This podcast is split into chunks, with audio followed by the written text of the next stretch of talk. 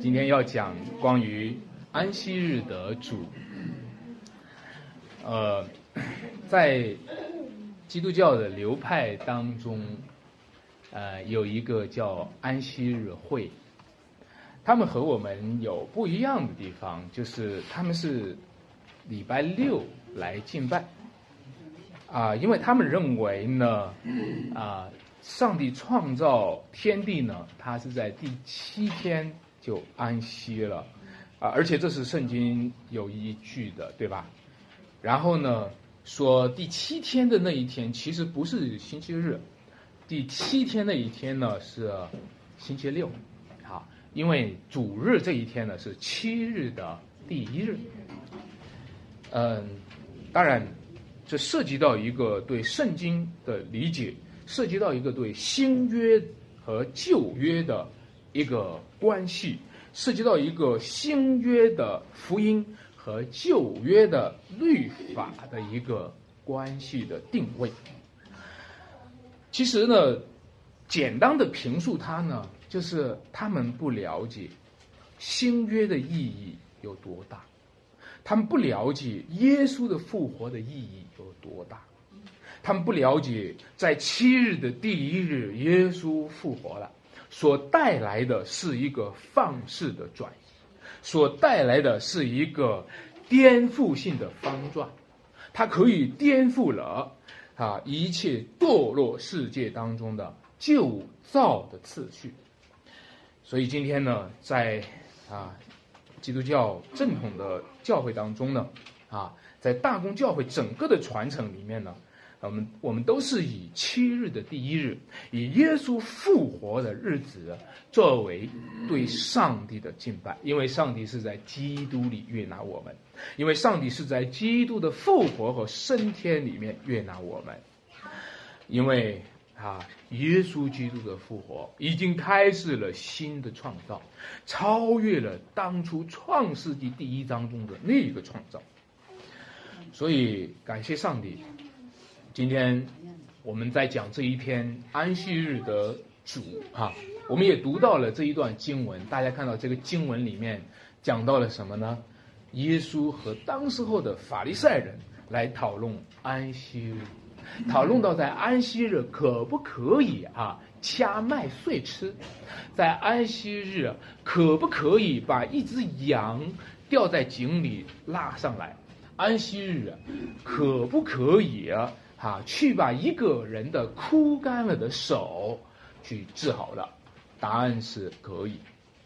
但是我们读它的时候，我们是罪人，总容易带着罪去解读圣经。所以你觉得你在读经吗？其实你并不知道自己拿着罪来解读圣经。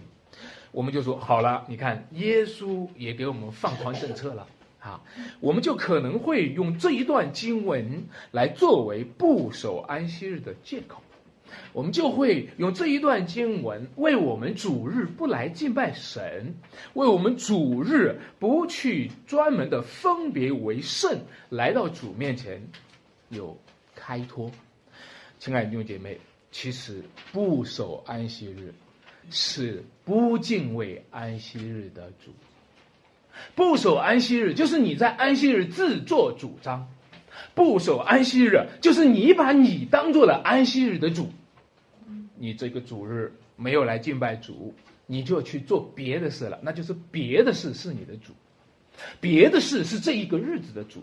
但是反过来说，遵守安息的人，遵守安息日的人，在主日敬拜神的人，是不是就是他就很敬畏上帝，他就已经啊把安息日的主哈来宗主为大了呢？不见得。今天我们读到的这段经文里面，哈，今天我们看到这些文士和法利赛人，他们是一群遵守安息日的人。这些遵守安息日的人，他们却不知道安息日的主是谁，他们把安息日当成主了。亲爱的弟兄姐妹们，你看到没有？如果把安息日这个条例当作主，仍然是拜偶像。如果不是把安息日的主宗主为大，而是把安息日这个条例当做主，仍然是不认识耶稣基督他是主。所以今天呢，我和大家讲的时候呢，我会从三个题目上和大家去讲哈，从安息日的释放，还有律法之主的救赎，还有终极公理的仰望哈。那在旧约当中，大家都知道，上帝创造第七天的时候就安息了。六天创造了一切，第七天就安息了。我们有时候也是劳动以后，我们一个礼拜劳动上六天，大家工作上六天，然后到第七天就什么呢？安息了。这个符合人的生理周期，对吧？每个人都是这样嘛。你你工作六天，你休息一天，而且呢，在圣经当中讲出来，不仅仅有安息日，而且他还在讲第七年要有安息年。这个是从来没有实践过的，这人类世界当中没有哪个实践过。如果你种田的话，种到第六年的时候，这六年你的田地为你辛苦劳作了六年，你要让田地安息一年，啊，这是什么样的？这是几乎在农业社会当中都没有实行过的，包括在以色列人当中几乎没有实行过的。不但是有安息年年。在第七个七年的时候，七七四十九年，对吧？有五十年那一年叫做什么？叫做什么？喜年。我们中国人特别喜欢这个字“喜”，结婚的时候给他贴个什么“喜”啊？但是我们并不知道“喜”它代表的是什么。而我们今天结婚了，双喜临门，临门，两个喜连在一起了。啊！但是实际上，这个喜年呢，其实在第五十年的时候，是对于一切欠债之人的豁免，对一切奴隶的释放，对于一切他被迫卖了他的田场的话，他的田场、他的地场可以重新的归给他。你看到吗？他们是那么眷顾当时候的奴隶。如果你是奴隶，你做到第七年的时候，你敢安息了。如果你做奴隶的话，哎你虽然那个时候是奴隶社会，但是人家的奴隶社会到第七年你就可以回去了，你不用再给他做奴隶了，除非你爱你的主人，除非你说我一定要陪着他，我离开我的主人不行，我已经在这个地方找到了归属感，对吧？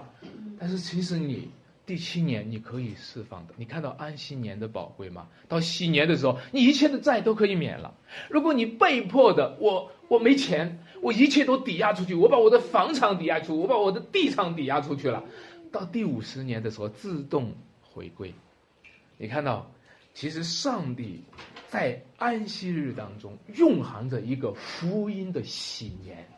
所以主耶稣基督来的时候，他说：“主的灵在我身上，差遣我报告被掳的得什么释放，受压的得自由，瞎眼的得看见，报告神悦纳人的。”喜年，为什么耶稣在那个时候瞎子就看见了？为什么耶稣在那个时候聋子就听见了？为什么那个时候死人就复活了？因为喜年来了，这就是我们基督徒的盼望。因为耶稣基督再来的时候，喜年就来了。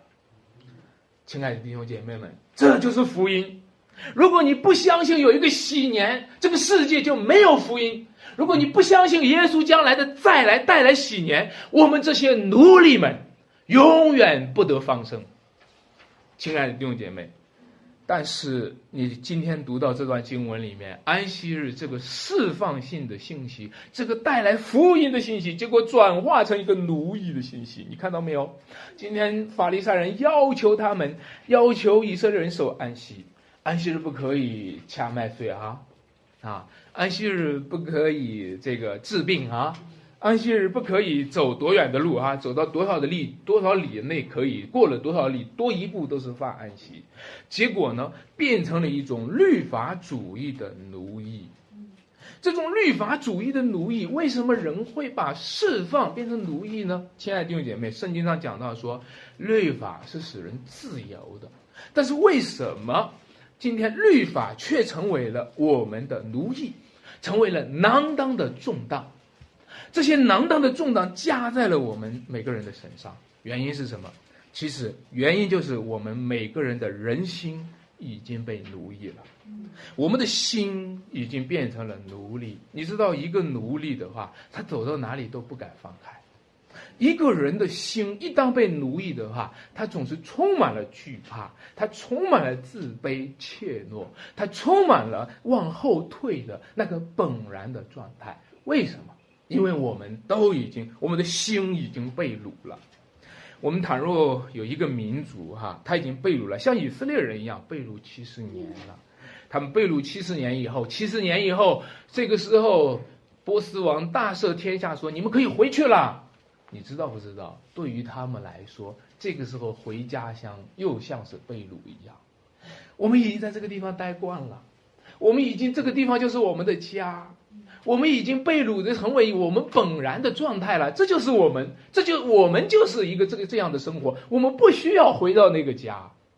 各位弟兄姐妹们，当你当你用解放的名誉来解放这些奴隶的时候，这些奴隶反而觉得你的解放本身就是一种奴役，对吗？嗯。大家都知道，在电视剧前啊，去年还前年播了一个《人民的名义》哈，《人民的名义》当中，我没有看这个跟我不没有跟过这个连续剧，因为我觉得跟了连续剧的时候很难以自拔哈。不过我有时候为了了解这个，这个这个跟着连续剧的这个弟兄姐妹们或者朋友们，我也会去去看一下。我看到整个《人民的名义》呢。就是说，他讲到了今天的一个官场当中的一些现实。当然，在中国的这个呃影视当中呢，它有很多的东西，它都会加上一些，嗯，在这个环境之下的一些一些表达方式啊。但是它也很难得了，因为它指向了一个现实的题材，就是其中特别是关于贪官。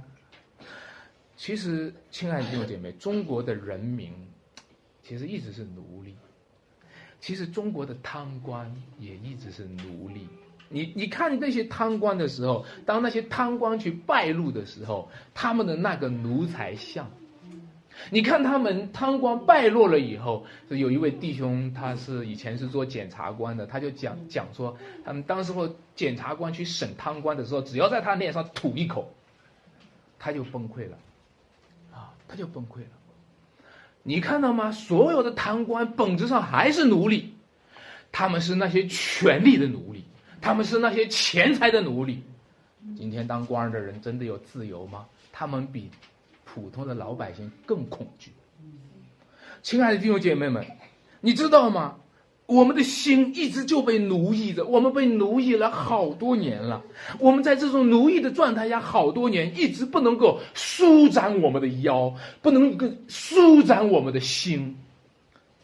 好多的基督徒信主以后，就是带着这种奴役的心，带着一种被奴役惯了的奴隶的状态在信主。从前我们是个罪的奴隶，今天我们信主以后就变成了律法的奴隶。我们从来没有机会享受到成为上帝的儿女，因为一个真正的基督徒，他所受的不是奴仆的心，而是所受的是儿子的心，所以他自由的、释放的来呼叫阿爸天父。他来到主面前，这是一种释放，是一种喜乐，是一种自由。后来，当我们做律法的奴隶，很累。我们做基督徒做的很累，我们每个主日要聚会，我们还要要要要有好行为，我们还要喜乐。喜乐有时候教会是要求你要喜乐的啊，要求你脸上要有笑容的啊。所以呢，你每天还需要挂起来这个喜乐的样子，实在是太累了。干脆还不如再回到罪的生活当中，因为听说给魔鬼。是做儿子，不是做奴隶。结果呢，给魔鬼去做儿子的时候，结果做了龟儿子，本质上还是奴隶，对不对？所以呢，基督徒啊，我们该怎么样才能够在恩典当中做神的儿子呢？我们该怎么样是在自由、喜乐、释放当中，与我们的主耶稣基督所联合，来承受基督里面的称义，承受基督里面的成圣和他一切的圣灵，并他在天国的产业呢？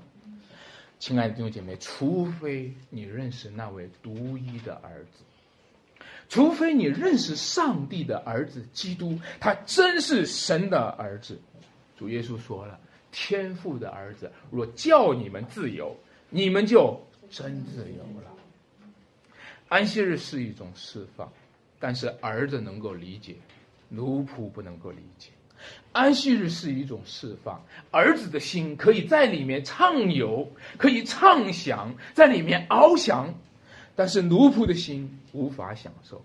奴隶习惯了在他晚上睡觉的状态当中还是做奴隶，在他的睡梦当中还是做奴隶，在他的梦中仍然有噩梦来统治他，仍然有夜晚的失眠来统治他。亲爱的弟兄姐妹们。让我们来认识上帝的儿子吧，让我们在基督里面坦然无惧的来到施恩宝座前，蒙恩惠，得连续做随时的帮助。因为你的主耶稣基督为你成为了奴隶，他要将你从奴律法之下，从奴役当中救赎出来。所以今天我要和大家讲，安息日的主实际上是在讲律法的主。什么叫做安息日的主？就是耶稣基督是律法的主，他却把我们这些律法之下的奴隶救出来。当法利赛人他责备门徒、控告门徒的时候，说他们犯了安息日，啊，你们做了安息日不可做的事情，主耶稣就引用了两个例子，告诉他，人子是安息日的什么主？就是说他是律法的主。今天讲到律法的时候，亲爱的弟兄姐妹，对于律法该怎么样的去解读它呢？耶稣用两个例子，一个是大卫和跟随他的人在饥饿当中进了神的殿，吃了什么橙色饼。今天不是大卫和跟随他的人，今天是基督和跟随他的人，对吗？如果大卫和跟随他的人，他们可以进了神的殿，吃了橙色饼的，那今天那个橙色饼，按照按照旧约的规矩来说，那只是祭司能吃的。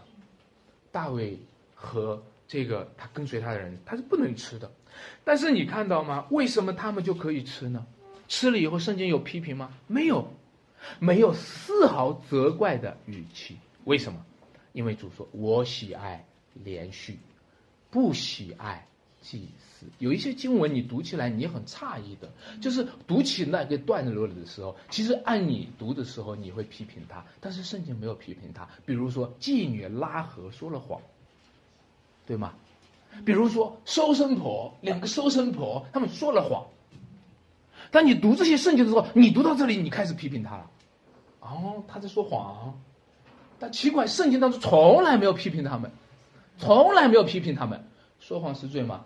啊，当然是罪了。但是奇怪，圣经从来没有批评他们，因为主说：“我喜爱连续，我不喜爱祭祀，我不喜爱在律法主义当中抠人的字眼，我不喜爱借着律法架弄残害，我不喜爱拿着律法的条例和名目来。”指出别人的罪，指出别人不考虑别人的处境，不考虑别人的，他们今天正在走一条怎么样的一条路？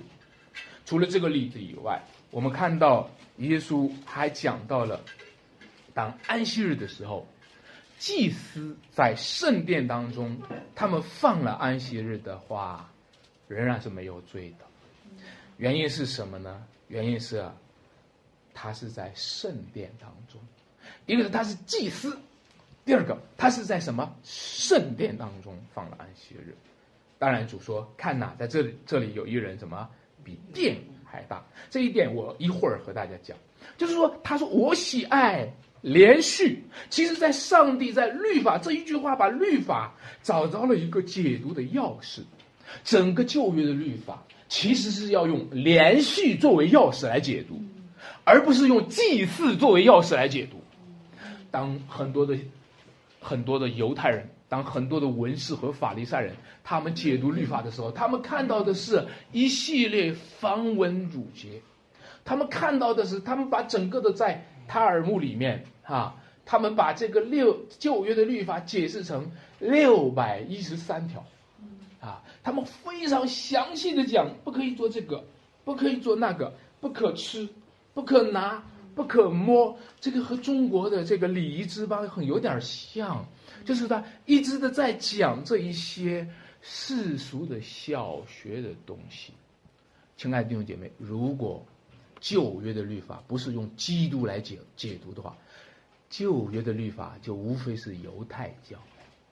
如果旧约的律法不是用基督，不是用神在基督里面的连续来解读的话，旧约的律法就和世俗的外邦的国家、中国的礼仪之邦没有丝毫的区别。我喜爱连续，不喜爱祭祀。从这个角度上讲，安息日是为人设立的，人不是为安息日设立的。这不是在讲人本主义的意思啊！你注意啊，当我们读这一句经文的时候，有可能用人本主义来解读，说哦，规矩是给人定的，是吧？是吧？规矩是人定的，对吧？那么，如果规矩是人定的，人哪一天想改就改了，对不对？这不是在讲这个，而是在讲说，其实上帝来界定律法的时候，其实是充满了律法。我喜爱连续，请注意，上帝说我喜爱。什么叫律法？律法就是神所喜爱的事，律法就是神的性情的展示，律法就是上帝。它充满了爱的一个彰显。如果今天我们没有看到神的连续，没有看到神的爱，我们就不能够明白，其实律法是靠近了那些有血有肉、有生有死、有饥饿有干渴的人性。今天你知道。包括人大立法的时候，他应该按理是应该尊重人性的啊，在这里我不多做展开啊。但是我们看到上帝他去连续人的时候，甚至差他的儿子参与了人性，甚至为人人尝了死味。亲爱的弟兄姐妹们，所以我们今天就需要问自己：我怎么样在用律法？我喜欢怎么样讲律法？我们有时候是用小人之心在用律法，我们不是用基督之心在用律法。我们有小人之心，我们就以为上帝也是小人之心。求主怜悯我们。我们以为小人之心，我们用小人之心，我们就喜欢拿着律法去定罪，我们就喜欢拿着律法去控告，我们就喜欢拿着律法，就不知道上帝他希望用律法施恩典。希望用律法去释放人，当然，在律法当中有没有定罪的含量呢？有。律法当中有没有审判的含量？有。律法当中有没有讲罪的公价就是死？有。每一个罪人必须要面对上帝对罪人的定罪，否则他无法尽到上帝在恩典中所赏赐的意义。我们都是罪人。我们若不认罪，我们我们就是自欺。我们若说自己没有罪，我们就是以神为说谎的。我们需要认罪。我们若认自己的罪，神是信实的、公义的，就要怎么赦免我们的罪？亲爱的弟兄姐妹们，律法当中是有定罪的，律法当中也是有连续的。那么这样说来，我们就把律法分为两种了，一个是叫什么？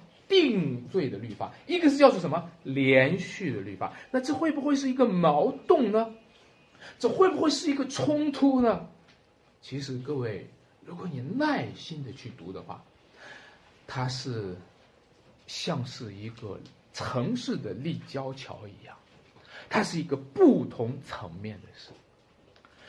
连续的律法和定罪的律法，它是不同层面的事，你不要强迫的把它放到同一个层面上来，必须的使它发生冲突。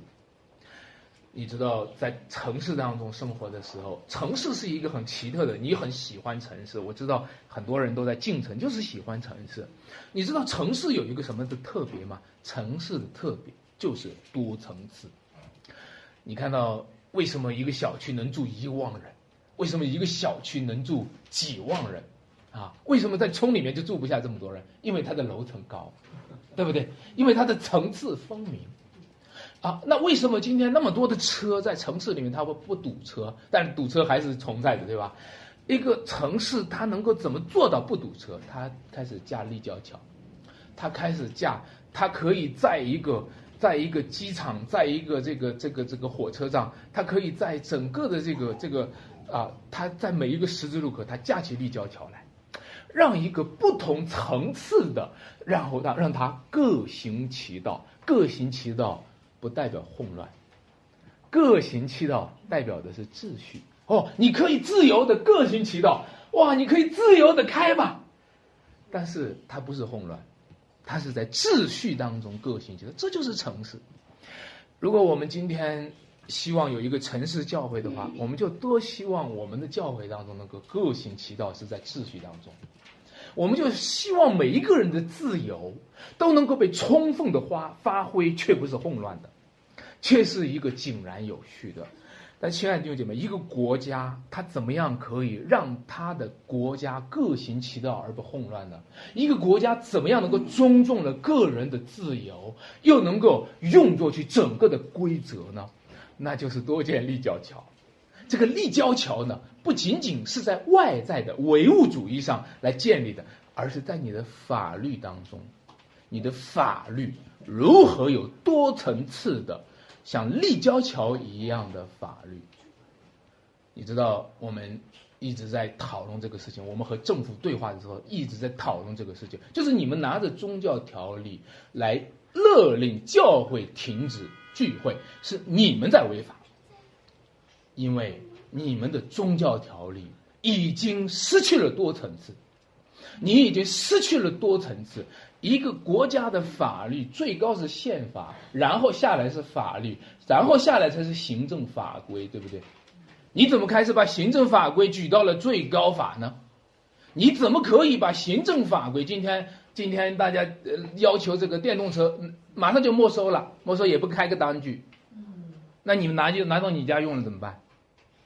啊，对吧？我怎么知道你是合法的？你凭什么在街上拦人家的这个电动车你就没收了？他他今天闯了红灯，你可以对，你可以这个，他凭什么好好的你就拿走了？你根据什么？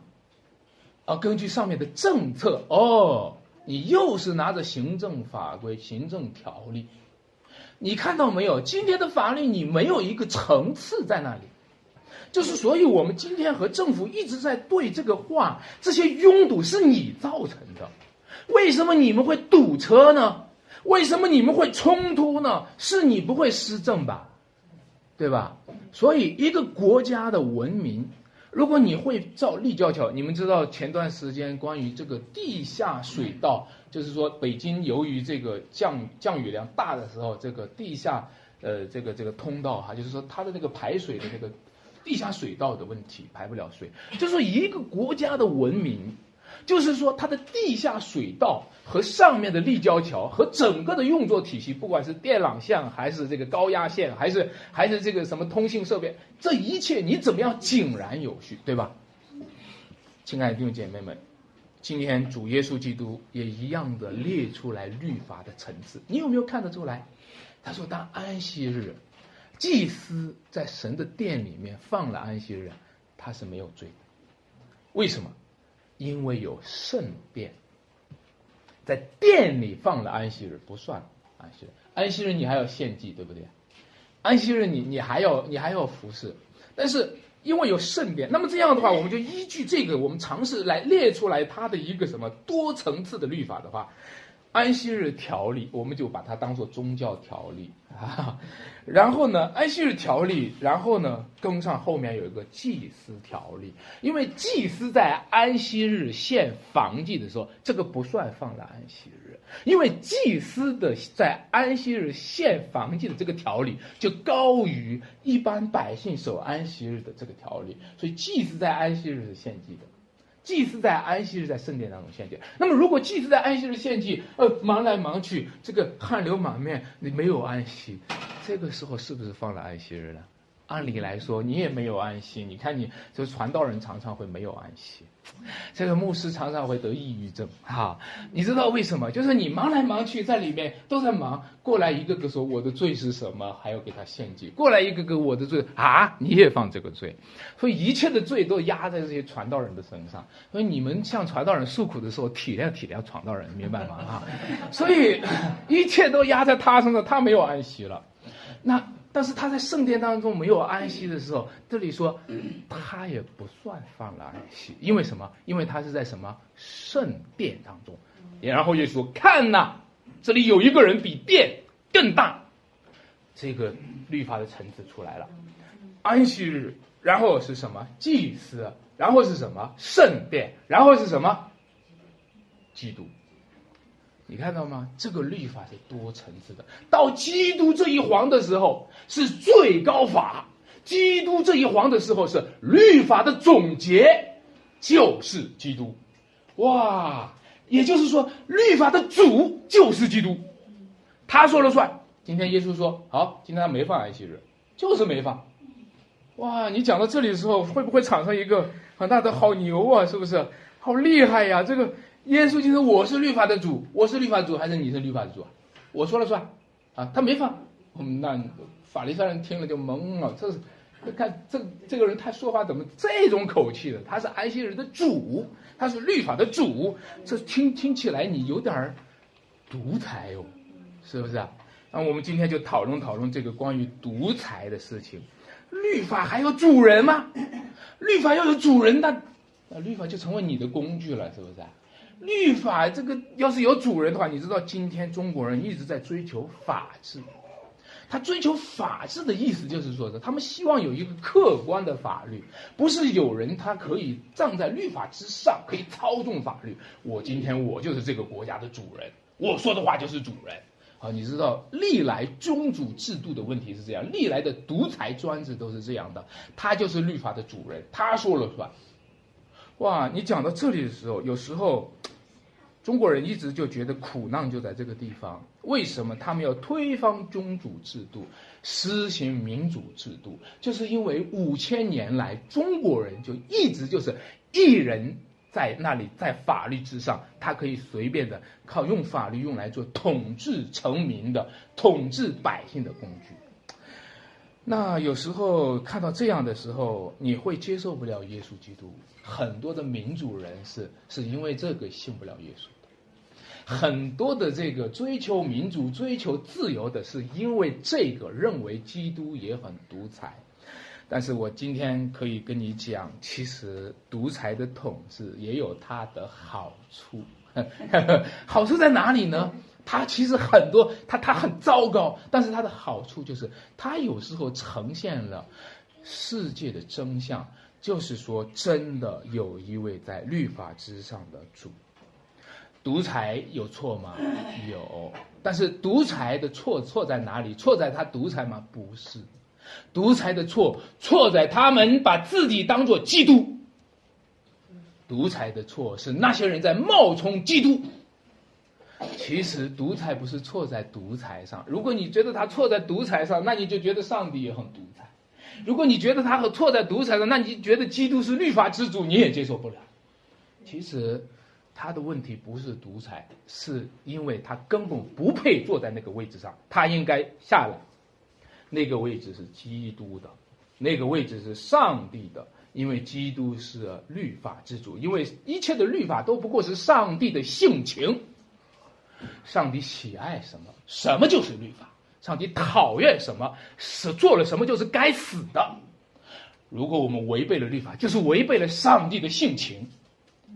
亲爱的弟兄姐妹们，既然如此的话，让我们来看，今天耶稣基督是律法之主，和那些独裁者们有什么区别呢？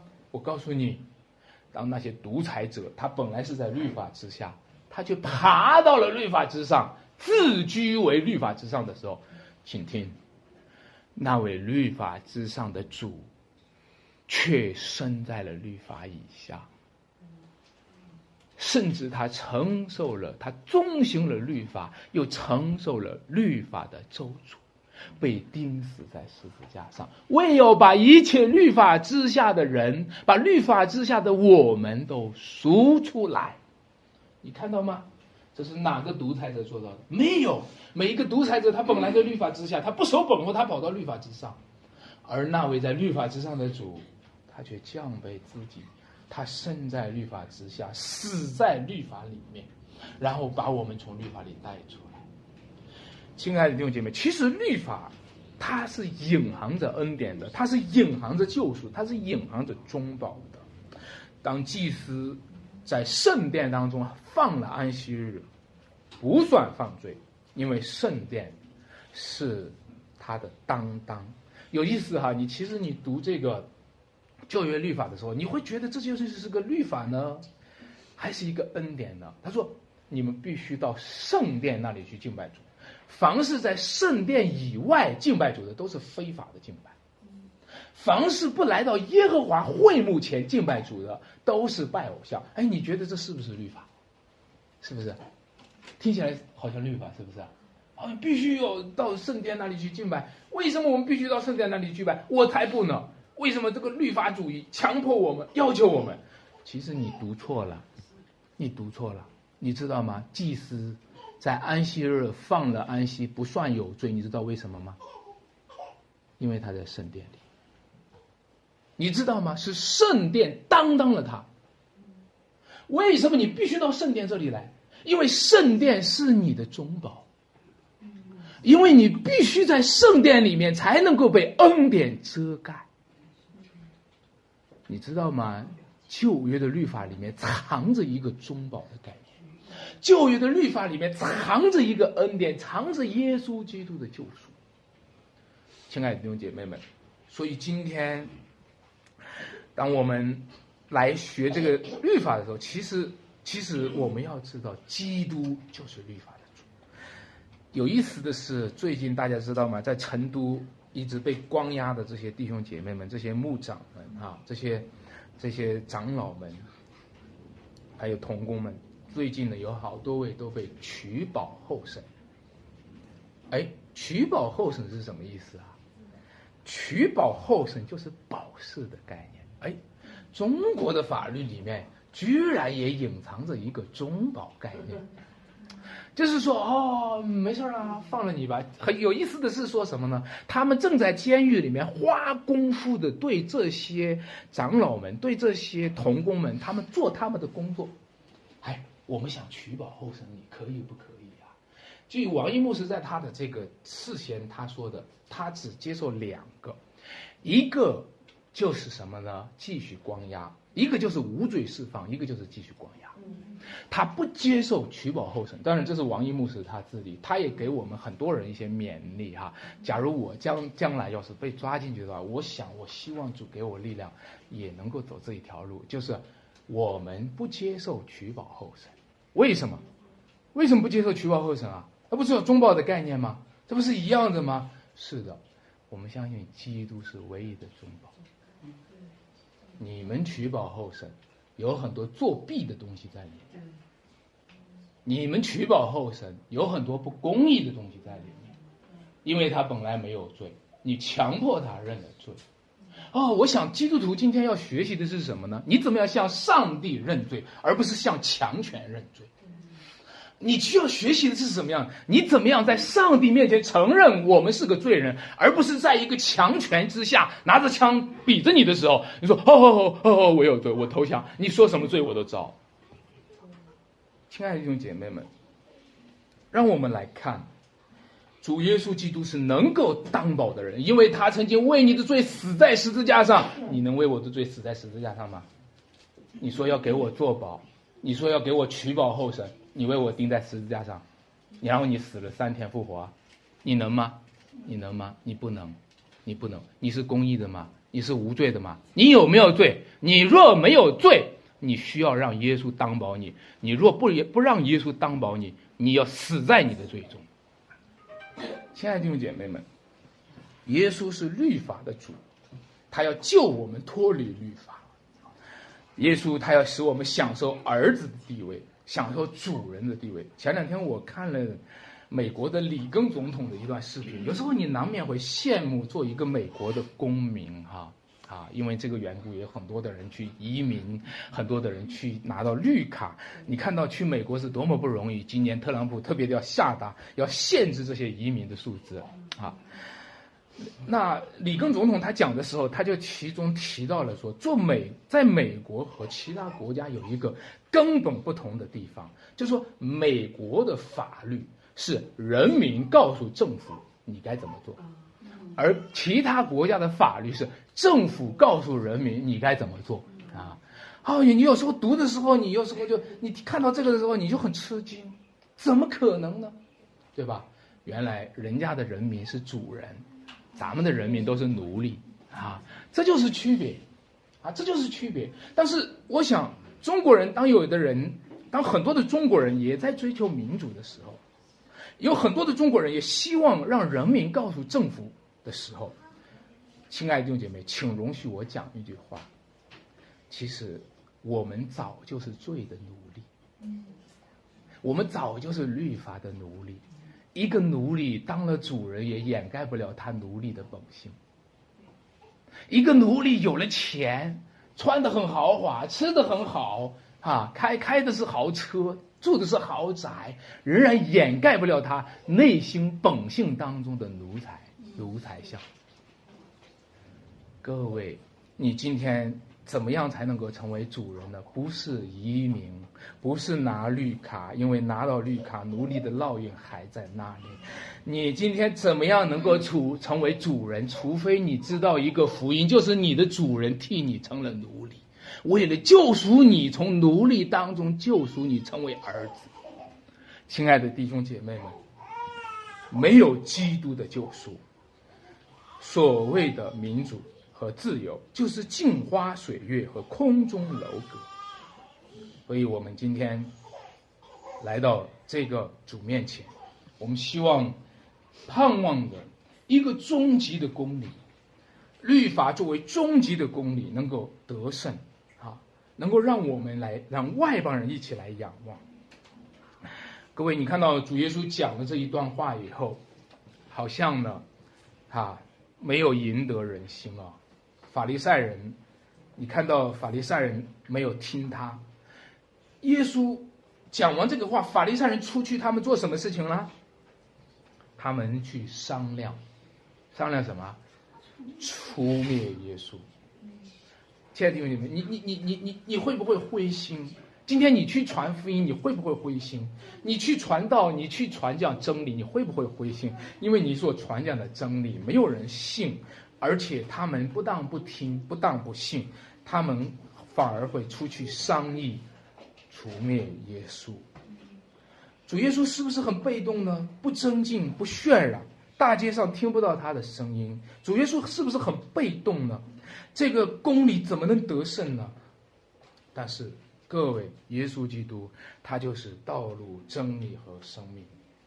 耶稣基督他充满了上帝的连续。他充满了上帝的生命，他要彰显的是一个充满了生命的公理。法利赛人是怎么样的呢？我们我们来讲讲法利赛人，他们讲的，他们讲的律法，是一个没有生命的律法。我在教会当中看到了很多的人，也是特别的看重真理哈，但是我觉得很多人可能是。在执着着一个没有生命的律法，很多人执着的是一个没有生命的真理。你看，好，容许我继续来讲这个法利赛人。法利赛人，他们懂律法吗？当然懂。他们有一个分析是这样子的：他们说，耶稣居然说他是什么律法的什么主，那不是独裁吗？对不对？那不是独裁，他说了算。那我们必须除掉这个什么呢？居于律法上的这个主人，拿掉他，然后从此以后律法就可以掌权。哇，这个是有道理的，有道理的。把律法的主人给杀掉，从此以后律法就可以公义，任何人都必须服在律法之下。很多追求民主的人，他们就是把路易十四拉下来砍了头。他们就是把英国的查理二世拉下来砍了头，他们就是把清朝的末代皇帝宣统把他的辫子给他割掉，这不就是民主的社会吗？这不就是法治的社会吗？所以他们用相同的方式把耶稣拿下来钉在十字架上。亲爱的弟兄姐妹们，你觉得你所追求的是律法吗？很多人都觉得耶稣是律法之主，是该杀的。因为他通过这个呢，才能够让律法被彰显出来。但是，请听我讲，其实你所讲的律法是没有生命的律法，你所讲的律法是没有位格的律法，你所讲的理是一个死理，你所讲的规律是个死规律，是没有生命的规律。因为耶稣是道路、真理，也是什么生命。所以，当你把律法的主给杀掉的时候，律法就可以被人来玩弄。所以，律法看在那里、写在那里的时候，律法就可以被人来篡改，就可以玩弄在鼓掌之上，甚至拿着律法可以借刀杀人。你知道吗？他们拿着，哎，你们犯了安息日了，安息日是律法，守安息日是真理啊！你们犯了安息日了，我做什么了？你安息日搓了那个麦穗，你有没有搓？有没有搓？你说搓了没有？搓了啊，搓了你就犯了安息日，所以你就可以。拿着安息日的条例来惩罚他。今天有多少人拿着法律在惩罚别人，拿着法律在控告别人，拿着法律在玩弄别人呢？因为你把法律的主杀害了，你就是法律的主，对吗？亲爱的弟兄姐妹们，让我们来看一看今天。真正的需要看重法律、看重规律的话，你就不能够轻看那一位律法的主，你就不能够轻看那一位终极性的又真又活的上帝。在这段经文里面，其实是讲了一段啊三位一体的关系。他在他在那里讲怎么讲？他说：“看呐，我的仆人，我所拣选。”所喜悦的仆人，我要将我的灵赐给他，他要怎么样呢？他要施行公理，直到得胜。哇，他在这里，你知道吗？上帝又开始把幕后音给我们显出来了。这个是终极的奥秘，这是一般人听不到的声音。上帝又把三位一体当中永恒当中的那个声音又给我们呈现出来，那个话外音，那个幕后的音呈现出来。看呐，我的儿子，我所喜悦的；看呐，我所拣选、我所喜悦的仆人。你知道吗？这就是世界终极的奥秘。三位一体就是世界终极的奥秘。世界终极的奥秘不是死气沉沉的法律，世界终极的奥秘不是死气沉沉的规律，世界终极的奥秘不是道可道非常道，道的本体就是神。如果你不讲神，你只讲道，哦，你讲道，你讲的是太初有道，但却不讲后面那句话。道与神同在，道就是神，你知道吗？真正的道就是我所喜悦的爱子。看呐，我所拣选的仆人，我要让他施行公理，直到得胜。你知道吗？你想知道终极的真理是什么？终极的真理就是有三位一体的神。在没有世界的时候，这个世界上有什么？就是有三位一体的神。在一切都没有人类的时候，这个这个世界有什么？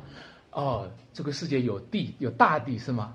地是空虚、红洞、渊面、黑暗，这就是终极真理吗？这就是终极的存在吗？这就是终极的真相吗？地是空虚、空洞、渊面、黑暗，不，终极的真理是三位一体，是天父爱他的圣子，拣选了他的圣子。这就是世界的奥秘，这就是宇宙的真相，亲爱的弟兄姐妹，这就是那位又真又活的神。然后，他来到世界上施行公理，他所施行的公理充满了生命。他不是说大刀阔斧，谁犯了罪去砍了，啊，很多人上台来改革就是搞这一套，谁犯了罪去防腐打老虎，只打老虎，不打苍蝇。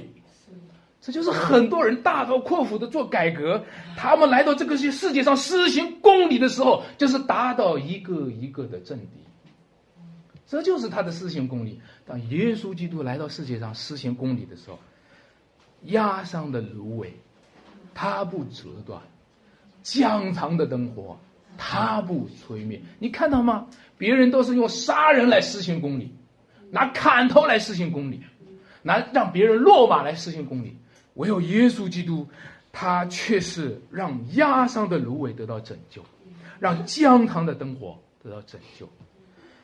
压伤的芦苇是该被咒诅的吗？是的，因为它是有罪的。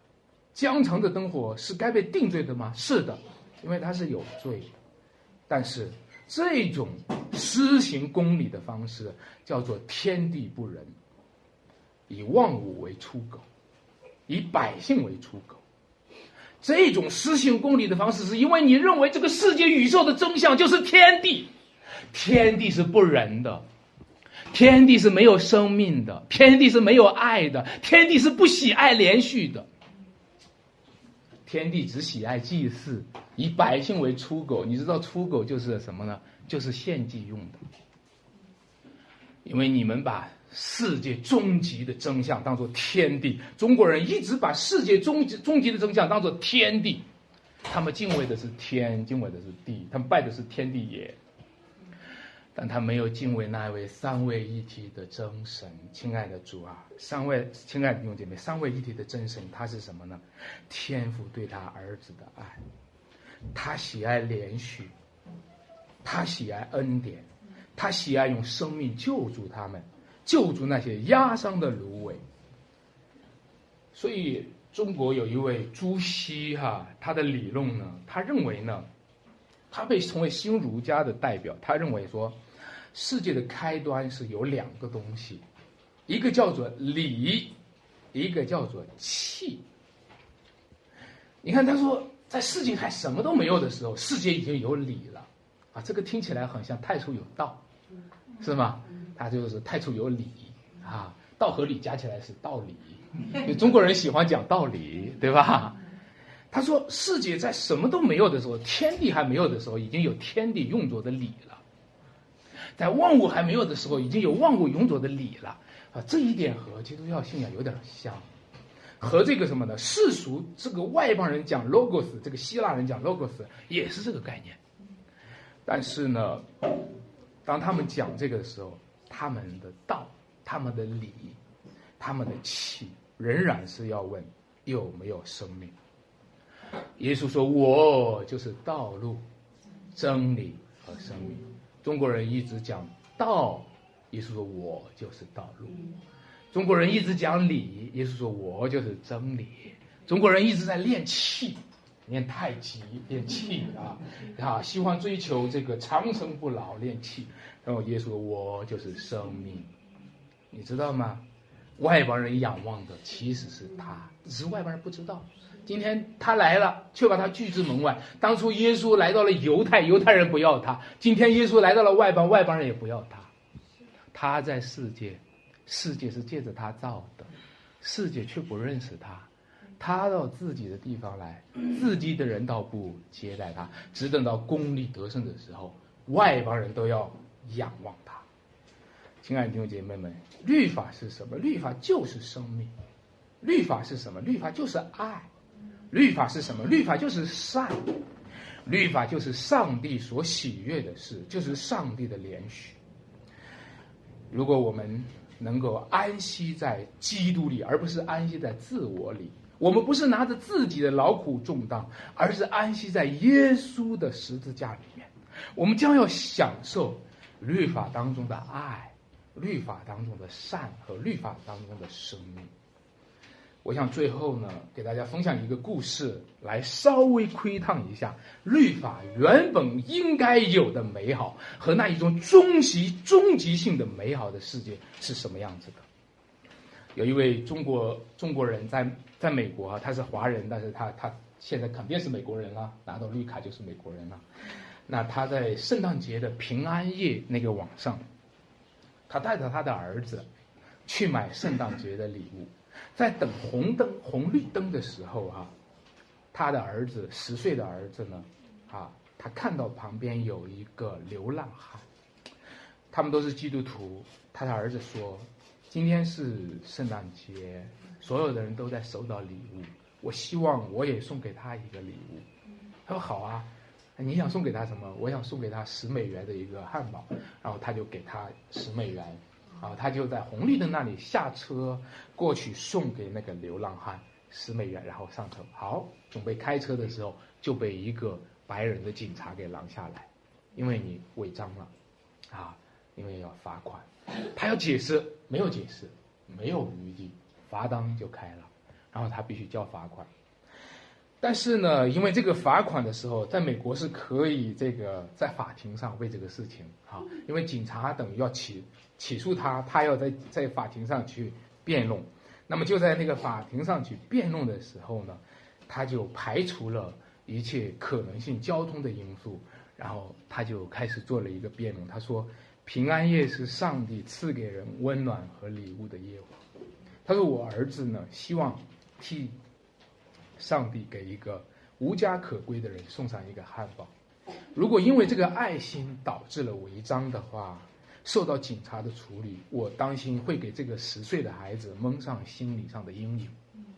哇，那个警察他听到那里头，他他就很抱歉，他说很抱歉，他说他不知道是这样子的，他就说他决定放弃对他的指控。然后法官呢，带着慈笑的目光和那个。判警察带着善意的眼神，哈，让这个人，这个中国人心里充满了温暖。他说：“阿门，感谢上帝，我生活在一个有法、有情也有义的社会。”你知道为什么吗？因为美国到处都是教会。亲爱的弟兄姐妹们，我很期待你和我先活在这样的教会里，然后。我也很期待能够有机会活在这样的社会里，是不是在中国能会成为这样的社会？那是上帝的事情，我们不知道。但我们知道一件事情：将来上帝给我们带入的那个新天新地里，它是比这样的社会更美好的。中国人一直活在了义不容情，有义就不能有情；中国人一直活在了忠孝就不能两全；律法主义者一直就活在了。安息日就不能掐麦穗。律法主义者一直活在了一个：我们要有爱的话，我们就没有章法；要有章法的话，我们就不能有爱。包括我们很多的基督徒在教会当中，仍然在用着这样的前设去生活。但是，亲爱的弟兄姐妹们，你若信那个新天新地是如此的美好，就凭着信心在这间教会当中去这么实践吧。在这些教会当中，开始一个美好的圣约群体和生命的共同体吧。因为上帝在他儿子基督里，正在给我们预备着这样的一个新天新地。我们我们一起来祷告。亲爱的天父，我要感谢赞美你，因为你实在是恩待我们。你的福音是如此的完善，你的福音是如此的完美。既然如此，让我们就在恩典中。带着盼望、充满喜乐的生活，也让我们如此的在教会当中敬拜主，和弟兄姐妹彼此相交。我们恳切的求告你，求你与教会当中众人同在，享受主的恩典，享受主的祝福。求你让凡到你面前来的，必不羞愧，能够在满足和喜乐当中歌唱荣耀主你的圣名，也传扬你的慈爱。感谢主，求主继续引导。这样祷告，奉主耶稣基督名求。